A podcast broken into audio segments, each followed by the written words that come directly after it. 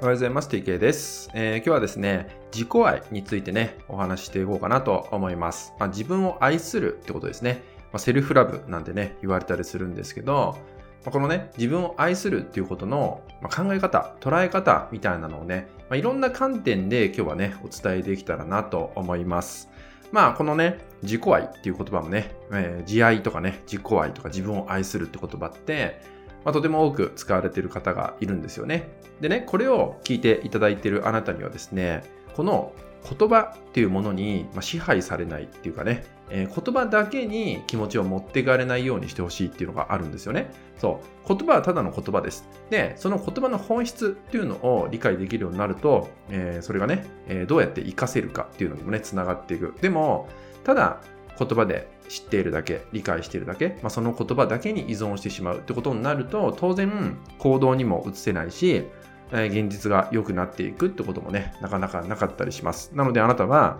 言葉だけにはまらないこと、きちんとね、その言葉の意味を生かして、それを活用していけるようになること、ここをね、大切にしてほしいかなと思います。で、今回ね、この自分を愛することって話をね、えー、していこうと思うんですけど、まああなたはね、まず自分のことをどう思っているでしょうかまずここをね、えー、振り返ってみてください、えー、自分のことが好きと、えー、すぐに答えられるでしょうかもしくは自分の好きな部分をね、どれだけ、え出せるでしょうかその辺もね、え振り返りつつ聞いていただけたらなと思います。で、このね、自分を愛するってことを少しね、俯瞰して客観的に考えていくと、より具体的に見えてくるのかなってことなんですね。で、それが何かっていうと、えー、自分という存在がいますよね。自分自身という存在がいます。で、それをちょっと俯瞰して考えます。えー、ちょっとね、例え話をしていきますね。まあ、例えば、えー、あなたにね、えー、2人の、えー、上司がいたとします。A さんという上司と B さんという上司がいたとします。もしかしたらね、この話したかもしれないんで、まあ、もしね、以前聞いていただいた方は、えー、振り返りだと思っていただけたらと思うんだけど、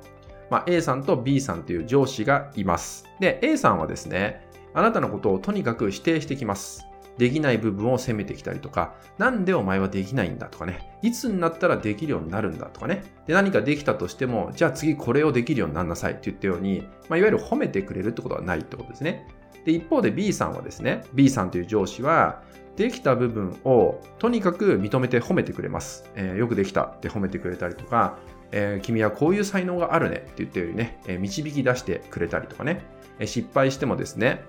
え何が失敗だったかをじゃあ一緒に考えようとかね、じゃあ次はこうしてみたらどうだろうかっていったようなアドバイスをくれたりとか、まあ、そういうね、2人の存在がいます。この時にあなたは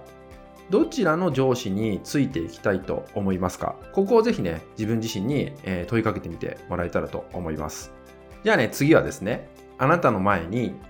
A 君という部下、B 君という部下、2人の部下がいます。A 君はですね、あなたがアドバイスしても、いや、僕は自分のやり方でやりますって言ったようにね、えー、聞いてくれないんですね。とにかく、えー、素直に受け止めない、えー、部下ですね。そう。僕のやり方でやりますみたいな感じ。そう。で、なので注意したところで、いや、大丈夫ですとかね、もう流す、スルーしちゃうみたいな感じ。そう。で、うまくいかなかったら、いや、上司に言われてないんでとかね、上司に、えー、教えてもらってないんでとかね、そういうことを言ってしまうのが A 君です。そして B 君はですね、えー、とにかくあなたに相談をしてきます。僕はこういうことやろうと思ってるんですけど、えー、どういうふうにしたらいいと思いますか？とかね、えー、何かアドバイスもらえませんか？とかね。で、それでアドバイスを、え、したときに、あ、わかりました、ありがとうございます。やってみますってね。で、それをやった上で、えあなたにね、えこれをやって、こういう結果がありました。本当にありがとうございますって言ったように、とにかくあなたのことを信用してくれてます。そしてあなたの話も素直に、え耳にね、傾けて聞いてくれる存在です。あなたはこの A 君、そして B 君にどちらに力になりたいと思うでしょうか？どちらを導いてあげたいと応援したくなるでしょうか？ここもね、振り返ってみてください。おそらく、えー、上司も、えー、部下もですね、えー、B 君、B さん、こちらをね、選んだんじゃないかなって思います。じゃあここでね、もう一度俯瞰して考えてみましょ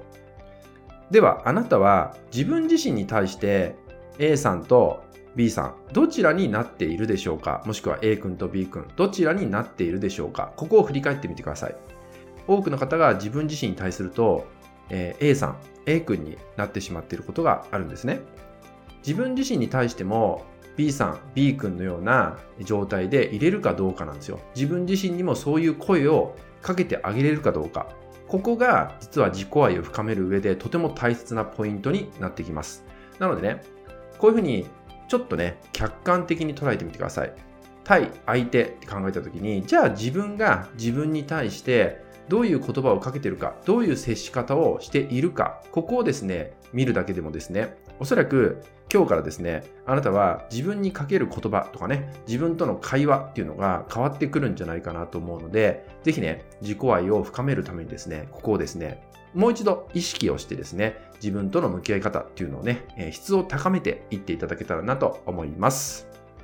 はい、今回はですね、自己愛についてですね、えー、少しね、いろんな観点から客観的に見るっていうことをね、お伝えしていきました。ぜひ、これをね、日常生活の中であなた自身、自己対話でですね、えー、B 君、B さんになっているかどうかっていうのをね、確認していただけたらと思います。はい、引き続きですね、LINE 登録、メルマガ登録で特典をプレゼントしております。そちらもご登録いただけると嬉しいです。